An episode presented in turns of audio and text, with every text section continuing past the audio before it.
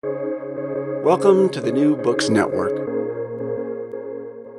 Hello, I'm Nicholas Gordon, host of the Asian Review of Books podcast, done in partnership with the New Books Network.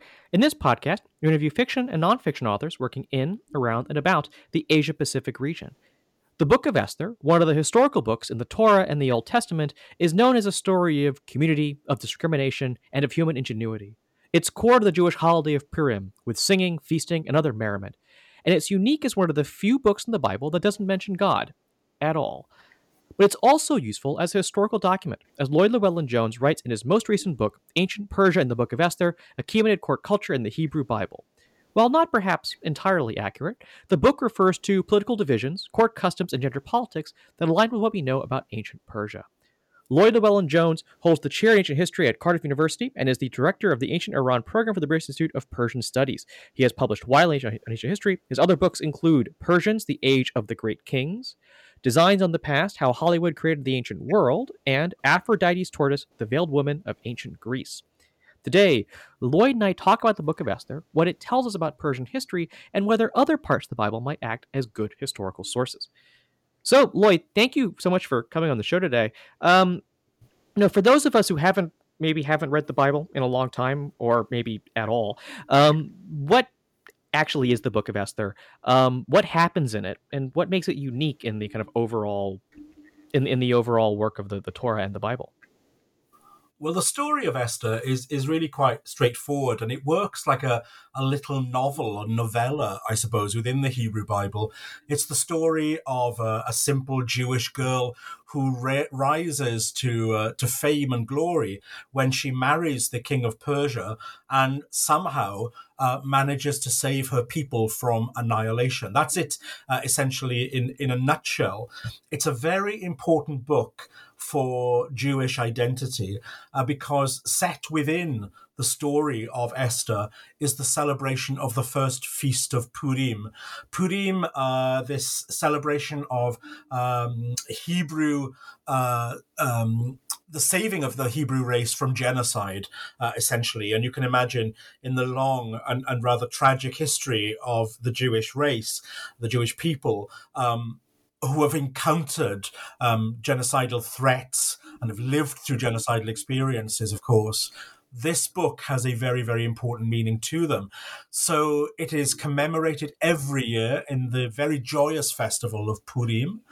But oddly enough, for biblical scholars, it's a book which kind of sits outside of the norm because it does not have one mention of God in the whole thing. So there is no reference to the temple, to Jerusalem, to any ritual practices, any Jewish identities in that kind of sense.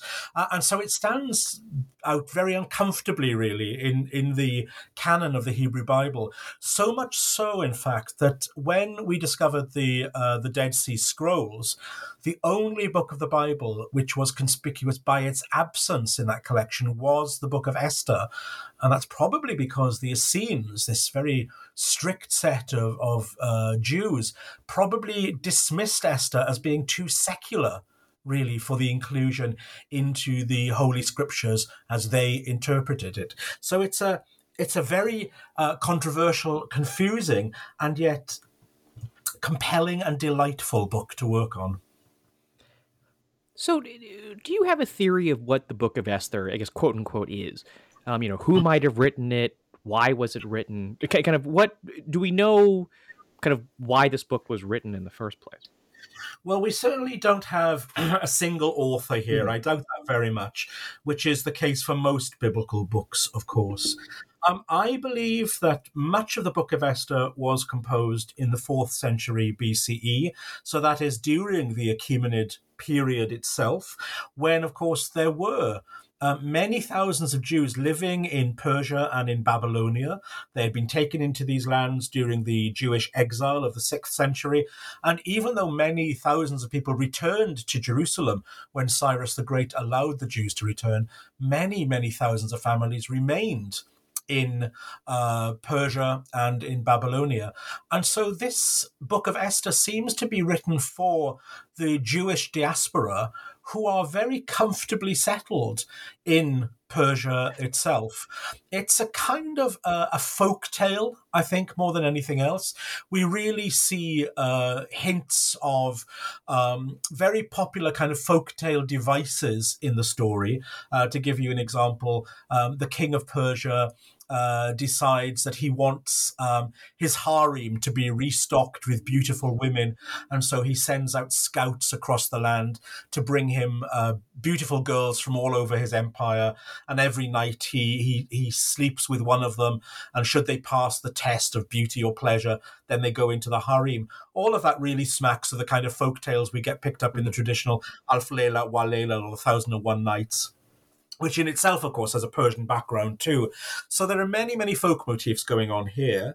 Um, I think a lot of the folk motifs are actually being picked up from the ancient uh, Mesopotamian world, uh, and we can see traces of that even in the names of the protagonists of the Book of Esther themselves. Esther, of course, is uh, a very thinly veiled version of Ishtar, who, of course, was the great goddess of love in Babylonia. Mm. Um, uh, her cousin Mordecai, who is the chief male protagonist in the book, is of course the god Marduk, uh, the great god of Babylon. So I think sitting behind the story of Esther is probably a folk tale of some kind of rivalries that were going on perhaps in the heavens conspiracies and so forth which of course has you know been transmitted and transformed over the centuries into a kind of new milieu I do not think that Esther is in any way a historical book, although some people have argued for um, a historical um, setting to it. Um, it is set in the reign of Xerxes. Um, and he is, of course, a, a, very famous Persian king, but he must have lived at least 150 years before um, the Book of Esther was composed. So it's kind of like a, a modern history for, for the Persians, but certainly still set in the past. And I think an opening, the opening sentence of Esther actually sets the tone for the whole thing. It, it, says almost like once upon a time. It almost opens with that kind of feeling. In the days of Xerxes, yes, that Xerxes who ruled the empire that stretched across 126 provinces. Can you get the feeling? You know, that there's very much a story here. Yeah, that once yeah. upon a time in a in a land long, you know, far, far away. You get that feeling.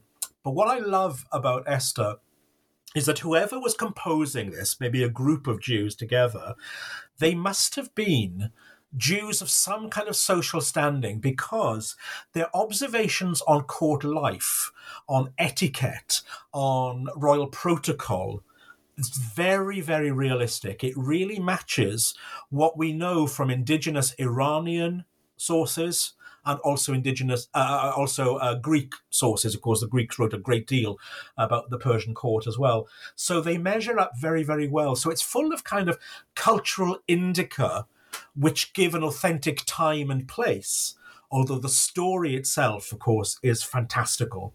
So it's rather a, a, bit of a sort of biblical bodice ripper if you like. You know, a great historical romance um, has all of that kind of, you know, the realia of, of, of life, and yet, of course, a fantastical tale that's spun around it. And I think that's the that's the the joy of Esther in a way. It's kind of two genres um, marrying up together. And I, if my theory is right that this is a, a fourth century BC book, then it's very much part of the zeitgeist that was going around in the fourth century because at this time we have the birth of the novella in the Greek world, for instance, Xenophon in his Cyropaedia, his Education of Cyrus, writes four little Persian novellas. We also find there's a Greek author called Ctesias who writes a thing called Persica or Persian Things, which are full of these little Persian stories. We also have the birth of the Greek novel at this time as well. And in the Hebrew Bible, we have the um, manifestation of this novella form in the stories of King David and Solomon and the scandals of their courts as well. So there's something in the air in the fourth century in the Greco Persian Hebraic world where these kind of stories are being plucked out and embroidered and elaborated on and turned into a new kind of genre. So we might call it um, tragic historiography or um, novella histories, that kind of thing. Well, let's get into some of this history then. I mean, so what do we what do we learn about the about the structure of the Persian Empire, um, you know, through the Book of Esther. I mean, I mean, what do we what do we learn about um, its scope, who lived in it, the status of the Jewish community within it? Um, what do we learn about the Persian Empire through, sure. through the Book of Esther? It's interesting. So the, the whole book opens with hyperbole. So we have 126 provinces. Now, the Persian Empire was vast, absolutely vast, but it never had 126 provinces. At best, it had 33 provinces, uh, stretching from the deserts of Libya in North Africa right the way down the Nile to Ethiopia, across the whole of the Middle East uh, into Pakistan and northern India, and then north uh, to the Crimea. Huge, huge territory for certain, but not um, the exaggerated figures that the biblical author gives. That's part of his once upon a time kind of theme of the whole book. However, within that, when the Esther authors are putting together their story, they're full of really interesting little details about, for instance, communications, um, how communications are tra- uh, travel across this vast empire, um, the um, implementation of the king's law. Uh, the royal data, as it's called in Old Persian, um, the way in which um, uh, the the king is the seat of government, but he rules through the use of governors or satrapies dotted across the whole of the empire, usually members of the imperial family, um, who are, who serve him as kind of uh, uh, viceroys in different parts of the empire. All of that is inherent in the Book of Esther, so we actually get a very good sort of feeling for um, the process of governance in the Persian Empire, even though there is this sense of exaggeration uh, and a kind of fantastical feel to the whole thing, too. We also really find it in the importance which the the role of court ritual and etiquette uh, plays in the Book of Esther. Um, as many of your listeners will know, I mean, the, the climax really of the Book of Esther is where the Queen herself, against all commands and all etiquette, decides to go to the king and present herself in audience to him to ask a request. And this is, of course, for the Jews uh, to be reprieved from their, their fate. Um, and this is against all laws. Nobody is supposed to go to the king unless uh, he or she is called by name. But Esther puts on her royal robes and her crown, and she looks wonderful. And as she strides out of uh, of the harem and into um, the the audience hall, you know, her, her cousin Mordecai says, "Well, what will happen? You know, if, if the king is angry with you?" And she famously says, If I perish, I perish. And then she boldly goes off. And of course, the king, seeing her, is besotted by her, extends his scepter to her, pardons her, and then um, asks uh, what he can do for her. That's the kind of climactic moment. But to make that work, so effectively for what was clearly uh, an informed audience at the time, they must have realized that it was against all protocol for anybody to approach the king in that informal way. Uh, and that's what the, the, the, the, book is full of, those kind of details. And also, um, the biblical authors on the whole are very sparse in giving descriptions of anything. I'm sure if you've ever read um, books of the Bible, you will have noticed that. You know, they, they don't they don't talk about individuals' beauty or they don't describe landscapes or anything. Mm. Esther is very different just the opening chapter of Esther alone shatters all the biblical norms because the authors give us a really wonderful description of the gardens of the Persian king in which Xerxes and his men are feasting. Um, they talk about um, the marble pillars, the porphyry uh, and um, shell inlays on the floor, um, the white linen drapes uh, the silver curtain poles, the blue and purple hangings. It's really quite a feast for the eye uh, in the way in which the, the authors conjure up this, this spectacle of Persian court life, which is really entirely absent from the rest of the Bible. And it shows that you know they're, playing with genre here. There are different things uh, in operation in Esther. Um, you know, I wonder if I might ask about uh, I mean, you, t- you, talk about like kind of all the all the detail um, yeah. in the book about people's beauty and stuff. Um, and the thing that popped in my head was, um, was it the detail about how I think it was a, before Esther actually kind of officially becomes queen, she's taken away for what like a year's worth of prep, um, and exactly right, and, and, yeah. and it goes into all the detail. Um, and I think, I, and so I thought I might segue from that into kind of talking about um gender in the book and kind of, kind of the relationship between men and women, especially I guess in, in the royal court, um, as as described and as communicated through the Book of Esther. I think that the author has again a, a very good understanding and, and conveys uh, a very interesting picture of how the genders operate in the Persian court. Um, much debate, of course, has, has been made about uh, the harem in mm-hmm. ancient Persia, as it has been, you know, it has been a source of contention among scholars in other societies too. I am willing to accept absolutely that uh, the harem is not simply uh, a place of, of pleasure, although pleasure was part of that world, but it was also a, a political center in itself. The harem, as I see it and as I describe it in the book, was the, the domestic space of the king, uh, the royal family, including the women, wives and concubines, as well as numerous uh, attendants too, uh, eunuchs, of course, but also uh, men who were part of the royal family, who had royal blood within them uh, as well. And really, if you think of the Persian Empire, and this could go for the Mughal Empire or the Ottoman Empire for that matter, or even for the Qing dynasty in China these empires are family businesses, essentially. And the, the domestic quarters of a palace, let's call it the harem or the inner court, whatever word you, you decide, this is where power is, is really made or broken. It's through the relationships that can be fostered between uh, a king and his wives and his children, his offspring. Sex for any uh, absolute monarch was never simply there for pleasure because sex always had political consequences as well. Um, the birth of heirs. And in ancient Persia, as in many uh, uh, Eastern uh, absolute courts, there was no primogeniture, which is really interesting. So, really, the prize of kingship was up for grabs through any of the sons who thought that they could claim it, or any of the sons who the king simply preferred.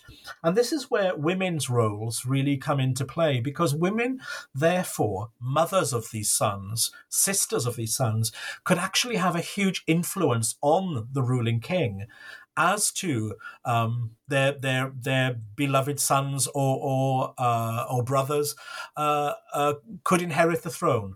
So women play a, a, game of politics here, and this this is what we see very very clearly in Esther. Uh, although the author doesn't really put her head to head with other women, and we have sources from other um, periods uh, which which talk about sort of harem clashes or harem rivalries. What the author of Esther does is to play perfectly on the w- woman's influence on the king and how actually she can change policy um, through her proximity to the king.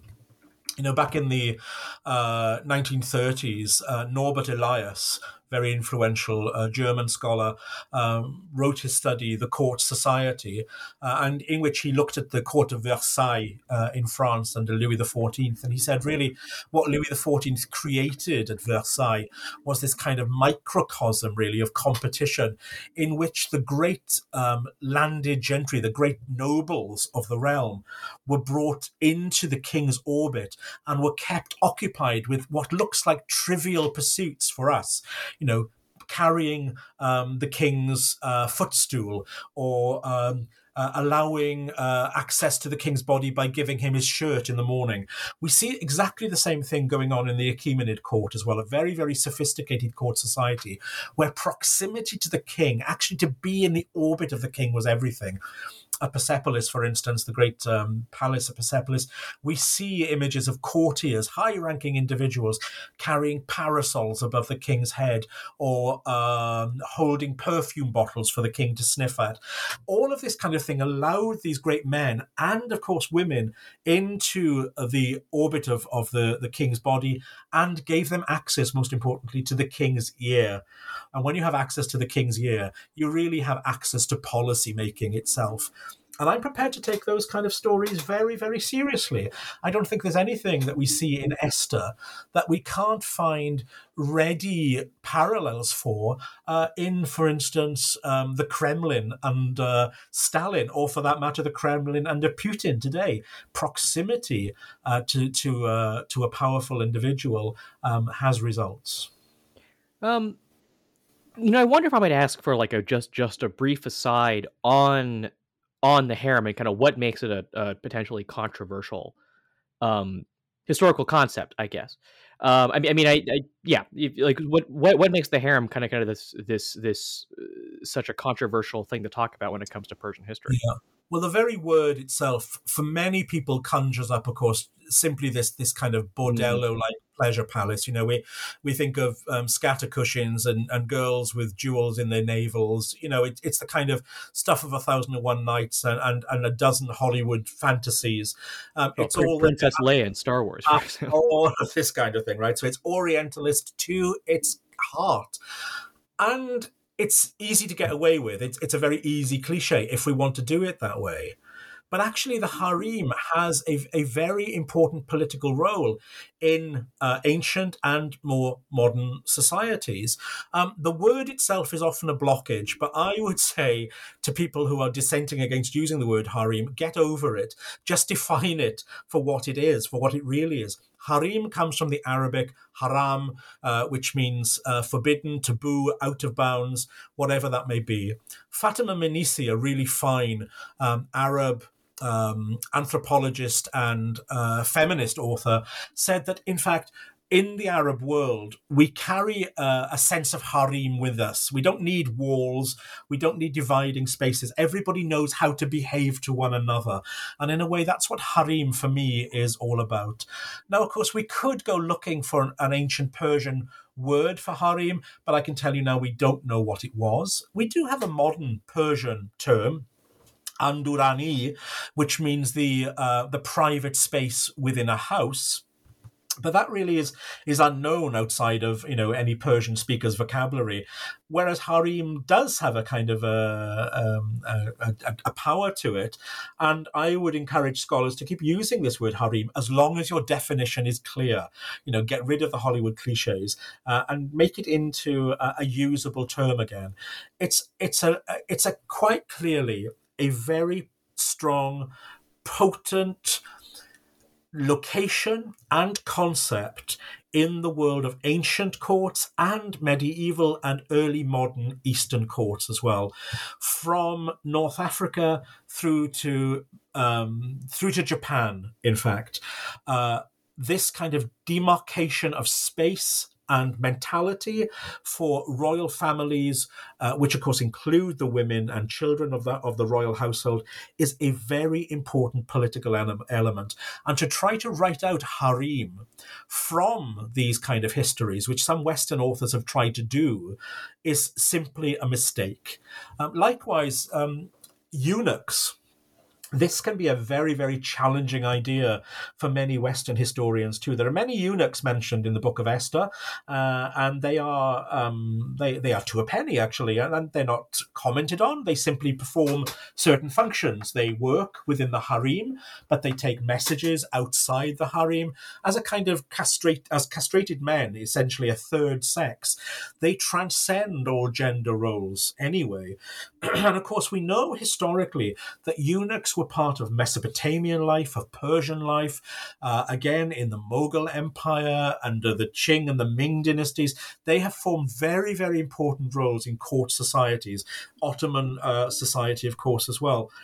So some of my colleagues in, in uh, ancient Persian studies have tried to say that eunuchs are simply uh, there as a product of foreign imaginations. Greeks, for instance, uh, making up these stories uh, of, of, of these castrated men. Well, really, to write eunuchs out of 230 years of Achaemenid history just doesn't make sense when on either side eunuch history is part of a mainstream of, of, of Eastern court cultures.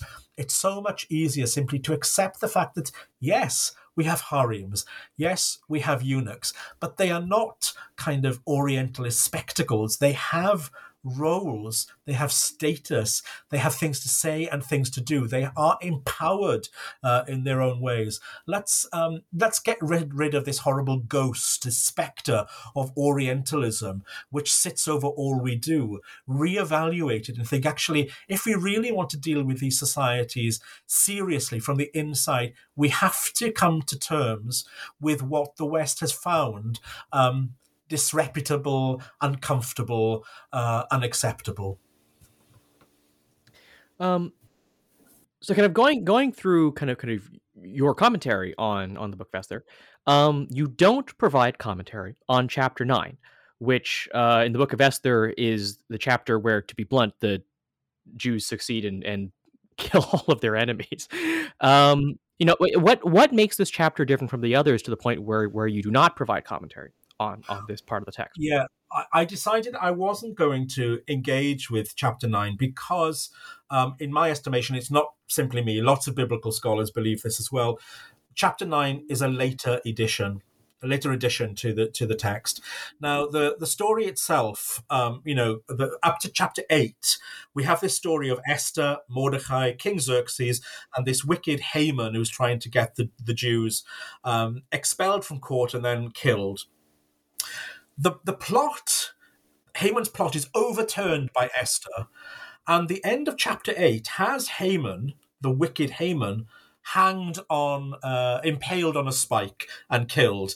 And Esther has a party, and Mordecai is uh, given great honors by the king and is celebrated. Esther actually finishes on an up. It's a happy ever after ending to the story. But in fact, that didn't quite suit the times when this story reached out into the Jewish diaspora and came into contact with the Jews of uh, of Judea of Jerusalem by the second and first century BCE. So, some 250 years after its original creation, the story had spread out, it was becoming known, but there were a group of Jews who thought actually we can use this text, which is growing in popularity, to actually say something about our condition. So I believe that it was written probably in the second century uh, BCE, the, the ninth chapter, with all of its violence, with all of its fight for liberty of the Jews, uh, for the Jewish voice. And I think what it's echoing actually is the revolt of the, the Maccabees against the rule of the Greek Seleucids uh, which took place at that time. Um, Antiochus IV, the, the Greek Seleucid king of, of Syria, also commanded the whole area, which is nowadays Israel Palestine. And uh, he did despicable things to, to, to the Jews there. Um, he uh, ordered pig sacrifices in the Jewish temple, of course, which was complete defilement. Um, he ordered images of the Greek gods to be put in the Jewish temple and so forth. So there was a kind of like guerrilla warfare in the first century against the Greeks, against these oppressors which I think gets worked into the Esther story to make that story one of a greater nobility. It's also the case that the greatest of the Hasmonean or Maccabean rulers at this point is not a man but a woman. Her name was uh, Alexandra Salome. Uh, and I think that the story of Esther was almost um, presented to her. She becomes the new Esther for her people who are doing this kind of freedom fighting against the um, the oppressive uh, Seleucid Greeks at the time. The Bible, you know, is is always open to new interpretation and to addition. And we must remember that even though we've got stories in the Bible, you know, uh, about the beginning of the world, most of the Bible has its formation in the Persian period into the Hellenistic period. So what we now know as the Bible is actually very much a product of the world of the author of Esther. It's about creating a sense of belonging, about creating a sense of what it means to be Jewish in a foreign world. That's what all the stories of Genesis and the Exodus are all about. Probably ancient myths and folk motifs and old, old oral stories being transmitted and turned into this kind of national story, a propagandistic historical story which is needed uh, at this moment to give identity to the Jews. And I think that's one of the really incredible things um, about the Bible. In in the end of my book, I've got a, a short conclusion, and it's something I'd like to work on further in, in the future. Uh, I've called it the the hidden the hidden Hebrew kings of the or the hidden Persian kings. I beg your pardon, the hidden Persian kings of the Hebrew Bible, because I think that when the history of Israel was being finally written down in the form that we now understand as the Bible in this Persian period, whenever the authors, the Jewish authors, thought about what, what is a king? What must a king be like? What would Solomon have been like? Then what they draw on, of course, is Persian kingship. They draw on the image of the great king of Iran, of Persia, somebody like Xerxes or, or Cyrus the Great or Darius the Great. Um, so you know when we look in First Kings, which is certainly a book finally edited, put into place in the Persian period, we see the story of Solomon in all his glory and here, of course, we, we learn that Solomon has uh, 800 wives and 300 concubines. Well, of course, that's almost like a, a, challenge to the king, the, the great king of Persia's harem. The great king of Persia allegedly had 360 concubines. Well, of course, Solomon, in all his glory, must have had even more than the, the great king of Persia. So the Persians become the kind of blueprint, really, for uh, monarchy, uh, for success, uh, for empire building. David's empire is essentially a Persianate kind of empire that gets built there. So they provide a very interesting template for the uh, the Jews as they are constructing their own national narrative. Well, I think that's a great place to end our conversation about uh, ancient Persia and the Book of Esther, Achaemenid court culture in the Hebrew Bible. Um, Lloyd, I actually have two final questions for you. Um, you've actually kind of already answered them in your previous question, but but but but my two final questions for you are: uh, where can people find your work? Not not just this book, but all your work. And uh, what's next for you? What do you think the next project might be? Okay, so um, well, you can find my work on Amazon on any good bookshops. You can also find I've done lots and lots of podcasts and so forth uh, for things like History Hit, uh, um, Biblical Time Machine, uh, and of course you'll you'll find all of my publications uh, easily accessible on academiaedu.com. Um, my new book, which will be published in uh, in the spring of 2024, uh, moves away from Persia, but certainly stays with with powerful females.